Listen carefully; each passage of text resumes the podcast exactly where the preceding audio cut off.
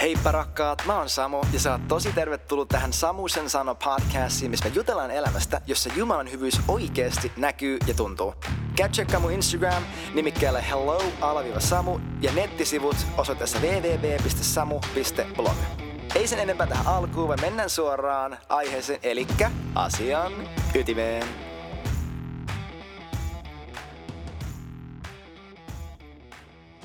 No moikka tyypit, tässä on vierähtänyt pari viikkoa välissä ilman jaksoa. On ollut haastetta, on ollut vaikka minkälaista elämäntilannetta ja ulkomaanreissuja ja kaikkea muuta kivaa, mutta täällä me taas ollaan. Jos emme vielä tuonneta, niin moi, mä oon Samu, mä rakastan Jeesusta, Jeesus rakastaa mua, mä tykkään puhua Jeesuksesta ja siksi mä oon tässä. Ja ehkä siksi sä oot täällä, että sä haluat kuulla Jeesuksesta, mutta Jeesuksesta me halutaan puhua tänään. Ja, koska hän on kaikki. Oikeasti Jeesus on kaikki kaikessa. Mä oon viime päivät ihmetellyt taas sitä, sitä ajatusta, että Kolossaiskirja 3 sanoi, että kun Kristus, joka on meidän elämämme, ilmestyy, niin sitten me myös ilmestymme hänen kanssaan, hänen kirkkaudessaan. Ja tota yksinkertaisuutta siitä, että, että kuinka paljon helpompaa elämä on. Silloin kun Jeesus ei ole yksi asia monien juttujen joukossa, mitä me etitään ja jahataan meidän elämässä – vaan jossa hän on meidän hallitseva olosuhde, hän on meidän perusta. Tiedätkö, hän on meidän portti, hän on se tie ja hän on päämäärä ja palkinto. Että hän on kaikki kaikessa ja kun Kristuksesta tulee mun kaikki kaikessa mun elämässä, niin tiedätkö, se johtaa siihen, että mulla on jatkuvasti hyvä olla. Se johtaa siihen, että mä en missään vaiheessa pysty olemaan pettynyt, koska Jeesus ei koskaan petä mua. Mä en missään vaiheessa pysty olemaan turhautunut, koska hän on aina saatavilla – mä en missään vaiheessa voi kokea itseni epäonnistuneeksi, koska mä en voi epäonnistua siinä, että mä olisin Jumalan rakastama, koska roomalaiskirja kahdeksan että mikä ei voi pidettämään Jumalan rakkaudesta. Ja, me, me, ja mä menen aina eteenpäin elämässä, koska elämä on tuntea hän. Ja hän sanoi, että jos sä etit mua sun koko sydämellä, niin sä löydät mut.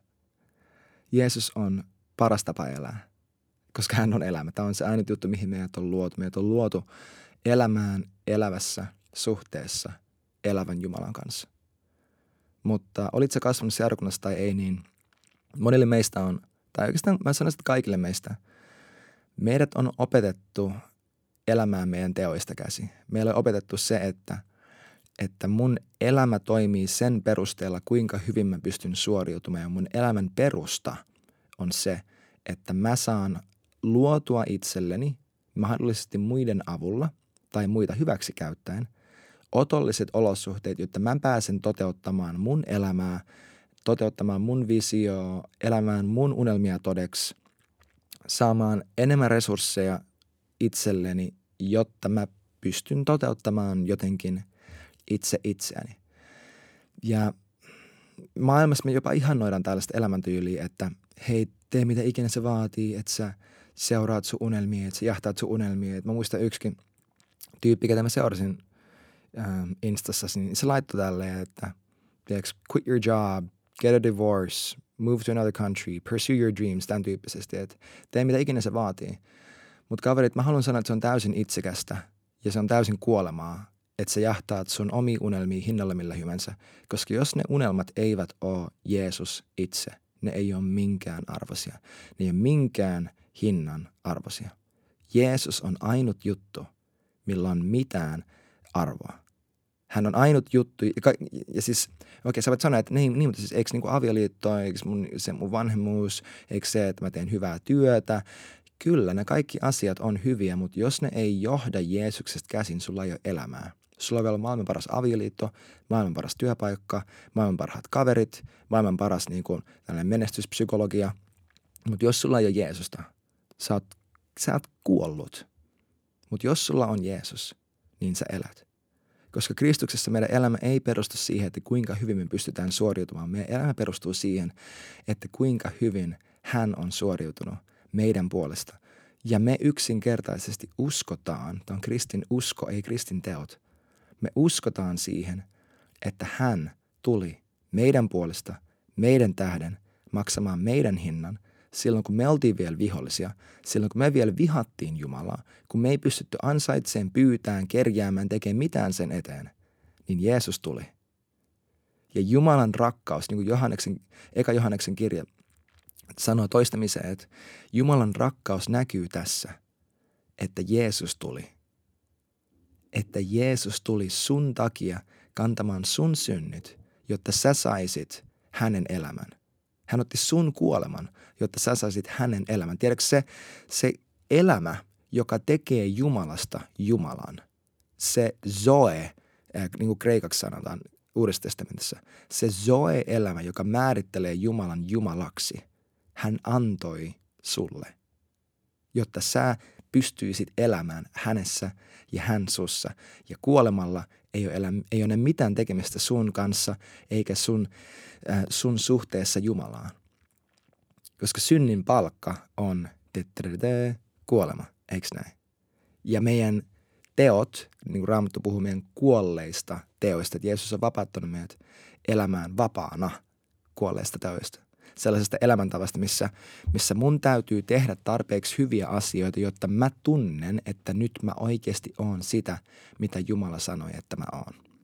Mutta jos me eletään vaan siitä käsin, että mä teen näitä hyviä asioita, kunnes multa, musta tuntuu siltä, että nyt mä oon sitä – niin meidän tekeminen ei tule koskaan riittämään, koska sä et pysty sun omilla teoillasi muuttamaan itseäsi miksikään. Ja mä lupaan, että elämä on paljon helpompaa silloin, kun sä saat muuttua sen kaltaiseksi, mitä Jumala on susta jo puhunut, mitä hän sanoi, että sä nyt jo oot sun hengessä, tuntui susta siltä tai ei, vaan sen kautta, että sä uskot sen, tuntui susta sun fiiliksissä ja sun ajatuksissa miltä tahansa, oli, oli ne sitä myötäleviä tai ei, että sä saat uskoa sen ja antaa sen uskon vaikuttaa kaikkeen siihen, mitä sä teet.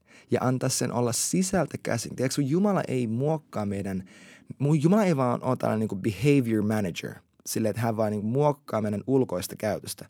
Raamattu on tosi selkeä siinä, että ihminen katsoo ulkokuoreen, mutta mihin Jumala katsoo? Jumala katsoo sun sydämeen.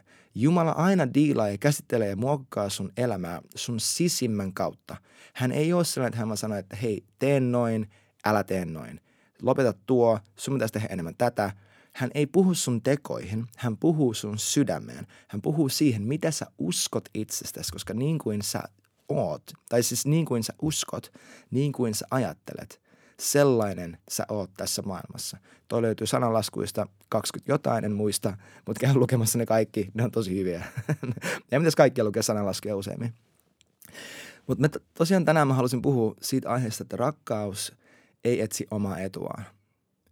Ja tämä on tosi niin kuin touchy subject. Tämä voi olla herkkä aihe monille, koska meillä, meillä ihmisinä – Mä yritän sanoa tämän tavalla, että mä en loukkaisi ketään, mutta musta tuntuu, että mä tuun loukkaan joka tapauksessa ja ei sillä ole niin väliä, koska mä en pelkää, että mä loukkaan sua. Mä pelkään sitä, että mä loukkaisin Jumalaa sillä, että mä en puhu niitä asioita, mitä hän mun sydämelle laittaa, tiedätkö? Ähm, meille ihmisinä, meille on tosi tärkeää se, että me, me koetaan, että meille kuuluu joitain asioita, että me ansaitaan tiettyjä asioita – että, että mulla on nämä mun tarpeet ja se on mun lähimmäisten, mun puolison, kenen ikinä vastuu täyttää nämä mun tarpeet. Meillä on monenlaisia tarpeita. Meillä on hyvin, hyvin niin kuin todellisia fyysisiä tarpeita. Esim. sun pitää päästä vessaan. Jos sä oot juonut paljon vettä, sun pitää päästä vessaan. Sä et pääse sitä pakoon. Mä en tiedä, onko siitä kai Jumalalle kaikki on mahdollista, hän voi niin kuin vaan poistaa sen sun elimistöstä jotain muuta kautta. Lähetä todistuksia, jos sulla sellainen on. Ähm, sulla on tarve nälälle, mikä on todellinen, mutta raamatussa me nähdään, että tuokin hyvin fyysinen todellisuus on muunneltavissa Jumalan voimasta, samoin kuin jano. Se, että raamatussa on kolme henkilöä, jotka ei juoneet 40 päivään, mikä on aika radikaali. Mä oon kerran kokeillut mennä 24 tuntia juomatta. Ja se ei ollut niin hankalaa kuin mä kuvittelin, mutta kyllä siinä viimeisen parin tunnin aikana se alkoi tuntua tosi fyysiseltä, se, että mä en ollut juonut vuorokauteen. No entäs 40 päivää? It's pretty extreme. Sulla on sosiaalisia tarpeita.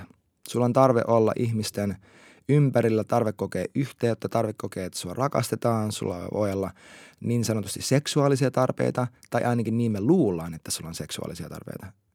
Sulla voi olla kaikenlaisia tarpeita ja mä sanoisin, että me kaikki ihmiset äm, luonnostaan irrallisena Jumalasta niin, että jos me ollaan vaan maailman vietämisessä ja me niin ajalehditaan, me luontaisesti ajaudutaan sellaiseen paikkaan, että me automaattisesti oletetaan, että se on meidän ihmisten ja olosuhteiden tehtävä täyttää meidän kaikki tarpeet – Tämä on se, mihin valtaosa ihmissuhteista oikeasti perustuu.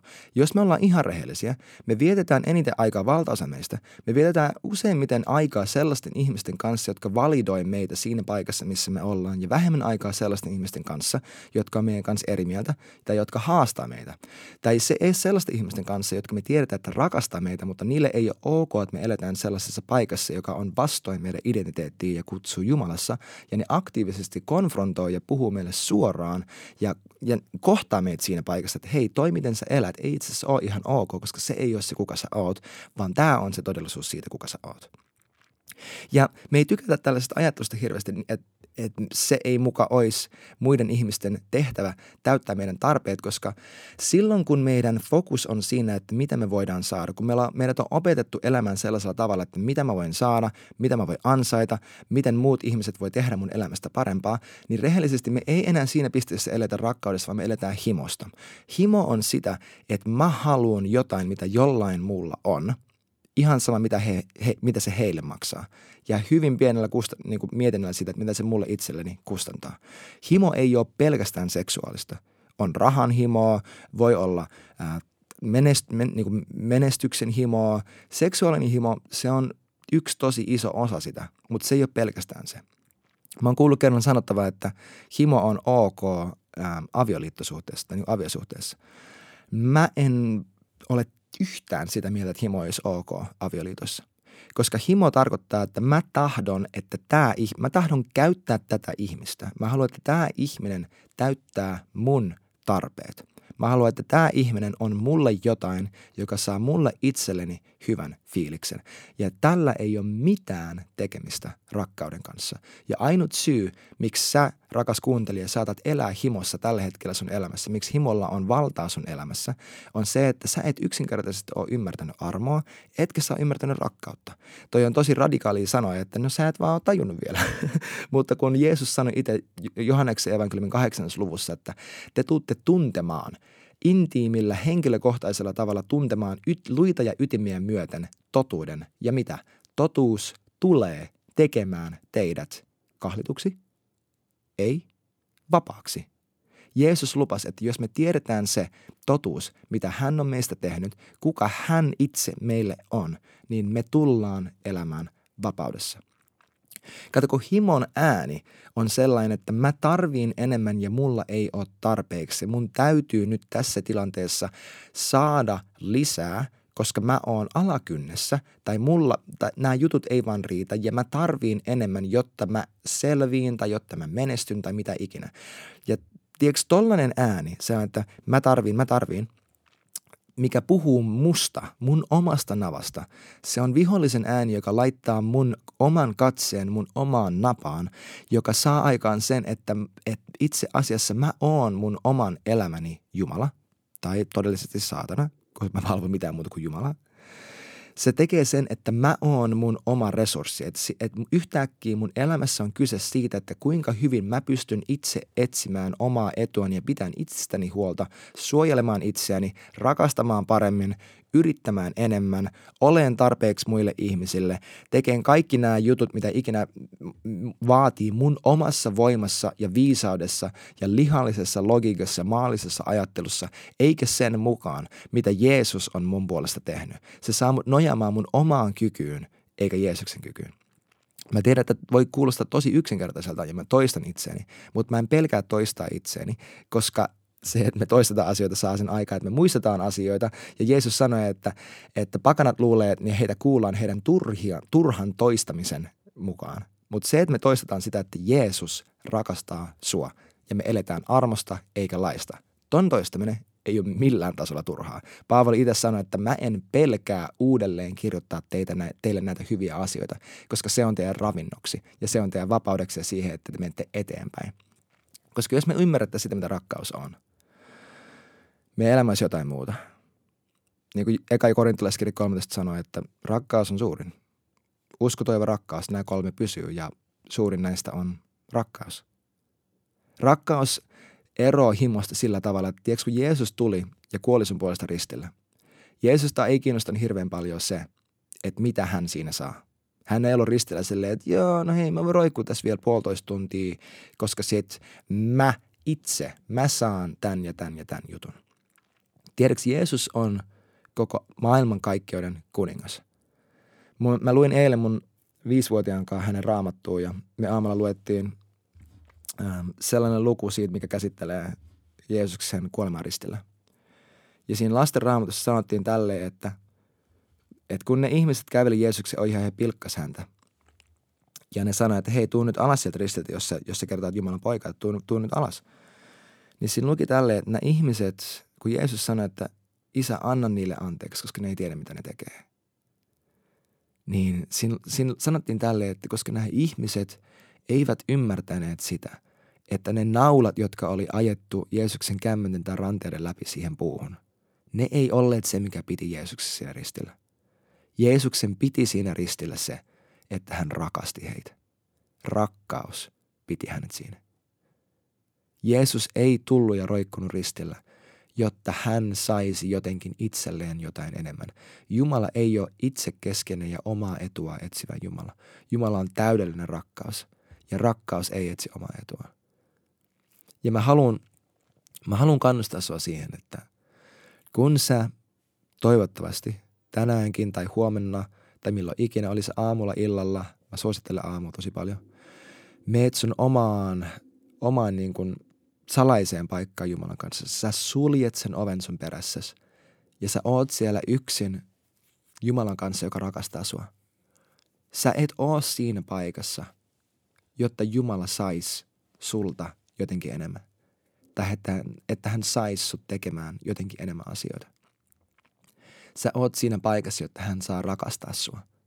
Ja hän ei rakasta sua, jotta hän pystyy käy- sillä rakkaudellisella käytöksellään – manipuloimaan ja huijaamaan sut tekemään enemmän hyviä asioita hänen, niin kuin hänen hyväksi.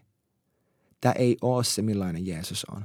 Jos sä katsot Jeesuksen maallista elämää, kuinka usein hän asetti vaatimuksia muille ihmisille, että heidän täytyy tehdä jot asiat niin kuin hän tahtoo. Tiedätkö, ihmiset sun elämässä, kellään ihmisellä sun elämässä ei ole velvoitetta, ei ole niin kuin tällaista accountabilityä suoraan sulle – vaan Jumalalle.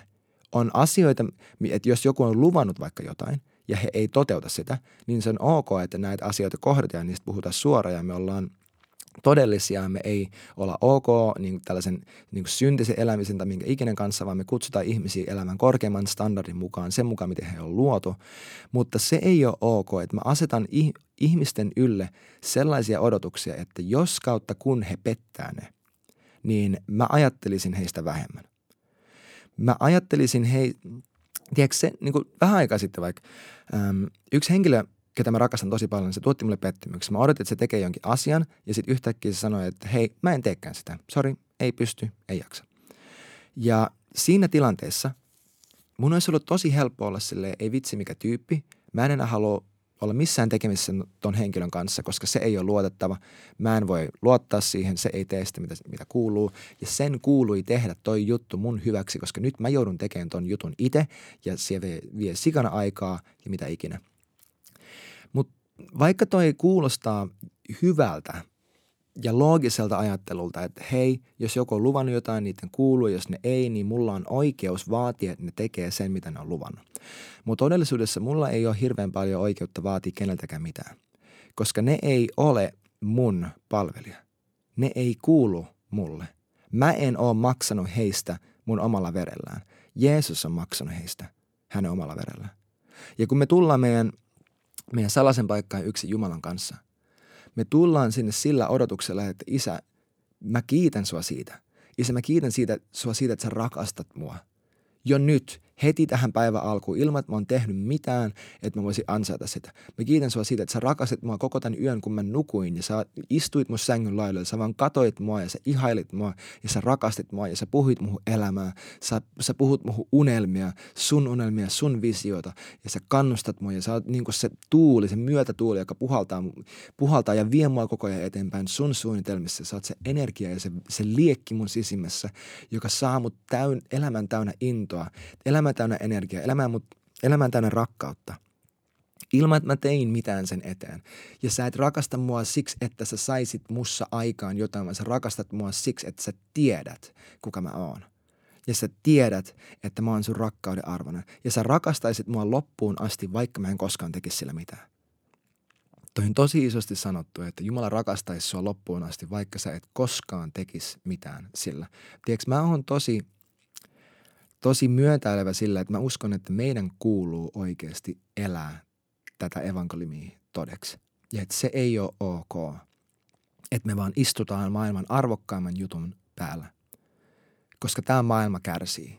Tämä maailma kärsii, tämä maailma kuolee. Maailmassa on sairautta, sotaa, konfliktia – raiskauksia huumeaddiktioita siksi pitkälti, että seurakunta ei ole tehnyt niille asioille paljon mitään. Koska meille on annettu ristillä jokainen vastaus jokaisen, jokaiseen ongelmaan, mikä maailmassa tällä hetkellä vallitsee. Joka ikiseen.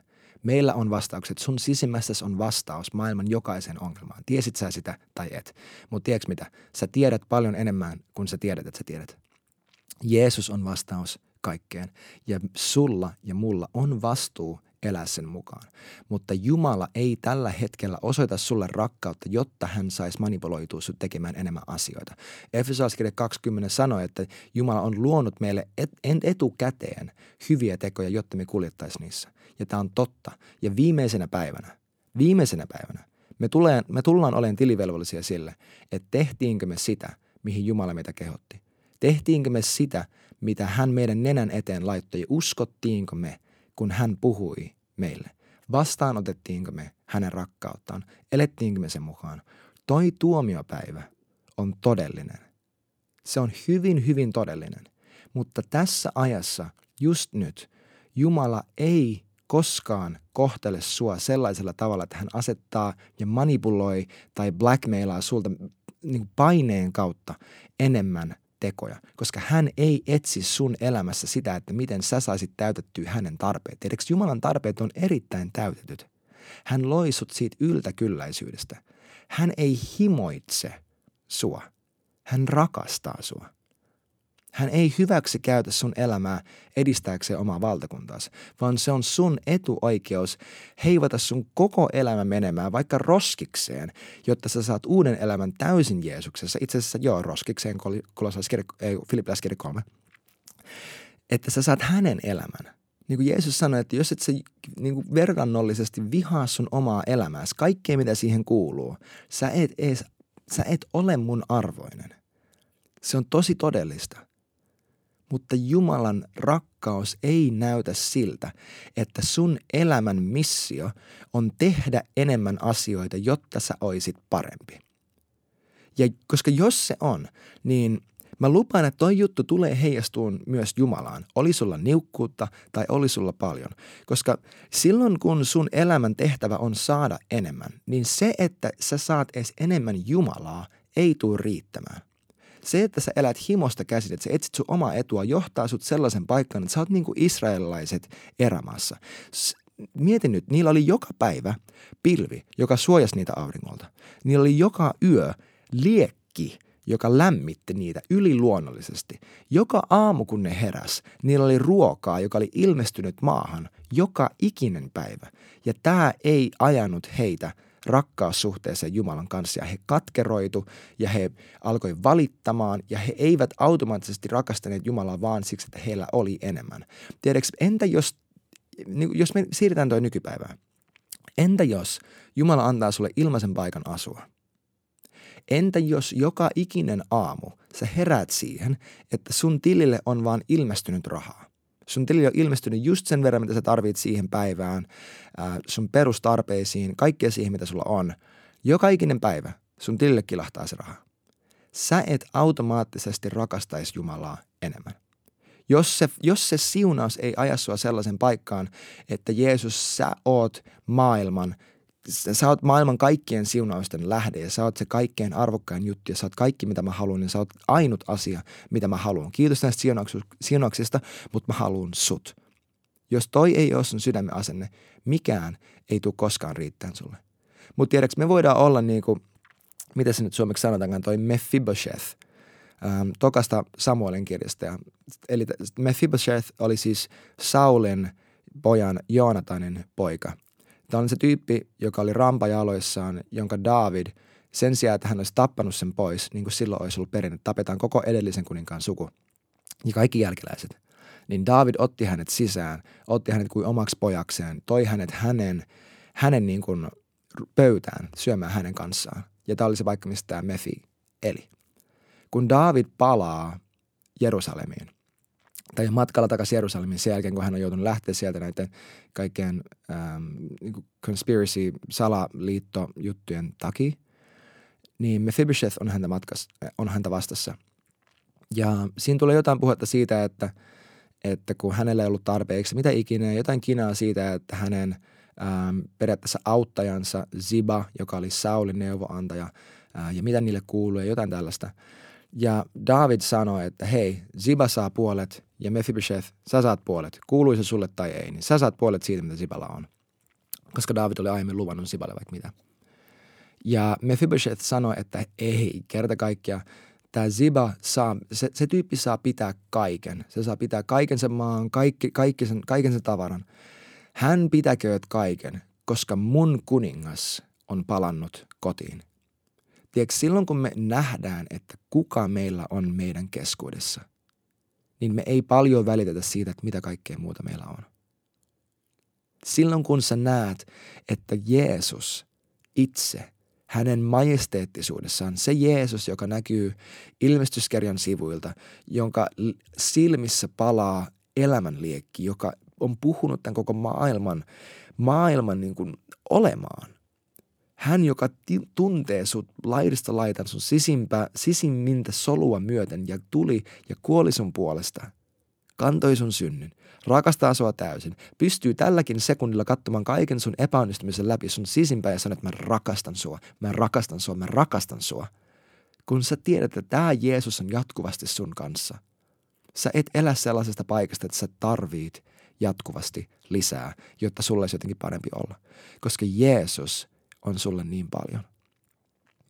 Jumala rakastaa sinua sellaisella tavalla, että, että hän tahtoo sut. Hän ei taho sulta enemmän asioita, vaan hän tahtoo sut, jotta sä pääset vastaanottaa hänen rakkautta, jotta sä osaat vastaanottaa hänen rakkautta, jotta hän pääsee muuttamaan sun elämää, jotta sä saat elää. Jeesus ei tullut, jotta hän saisi sulta jotain. Hän tuli, jotta sä saisit hänen elämään. Hän tuli antamaan elämänsä sun edestä. Ja niin kuin Romleskirja 4 sanoo jakeessa 25 näin, että, että Jeesuksen, Jeesus, niin kuin hänet annettiin alttiiksi meidän rikkomustemme tähden ja hänet herätettiin kuolleista meidän vanhurskauttamisemme tähden. Tiedätkö mitä? Jumala herätti poikansa Jeesuksen kuolleista saadakseen sinut. Tämä on se, miksi Jeesus tuli. Tällaista rakkautta hän sua kohtaan osoittaa. Ja sun on luonnollista elää sellaisella tavalla, että se on ihan sama, miten ihmiset sua kohtelee. Että sä et oo sun ympärillä olevien ihmisten rak- rakastamisen taidon ja kyvyn ja määrän – summa. Sä et elä siitä, että kuinka hyvin muut ihmiset pystyy toteuttamaan ja täyttämään sun tarpeet, koska Jeesus Kristus on itse täyttänyt sun tarpeet. Sun ei tarvii etsiä sun oma etu ja yrittää olla paras, yrittää olla ykkönen ja yrittää olla se, jolla on eniten ja joka on paras, mitä ikinä ja whatever, koska Jumala on ostanut sun itselle. Sä oot myynyt sun koko elämän, sä oot saanut Jeesuksen, hän on kaikki ja tällä hetkellä sä et elä siitä, että mitä lisää mä voin saada, vaan mitä mä voin antaa, koska näin on Jumala maailman rakastanut, että hän antoi. Tämä on rak- rakkauden luonne, että me annetaan. Tämä on se, kuka sä oot. Tänäänkin, tänä päivänä, sun ihmissuhteesta, missä ikinä, jos sulla tulee yhtään sellainen, että tämä tyyppi ei täytä mun tarpeita, tämä tyyppi ei ole mulle tarpeeksi, ton pitäisi olla mulle parempi, ton pitäisi olla enemmän. Pysähdy ja anna Jeesuksen rakastaa sua, koska hän rakastaa sua tavalla, mikä muuttaa kaiken. Nähdään ensi viikolla. Se oli tältä osin siinä ja kiitos, että sä olit kuulolla. Käy tsekkaa mun uutiskirjan mun nettisivuilla ja laita hei kysymyksiä palautetta tulemaan vaikka Instagramin kautta. Ja muista, että Jumala rakastaa sua täysin, sataprosenttisesti, koko ajan, just sellaisena kuin sä oikeasti oot. Nähdään ensi viikolla.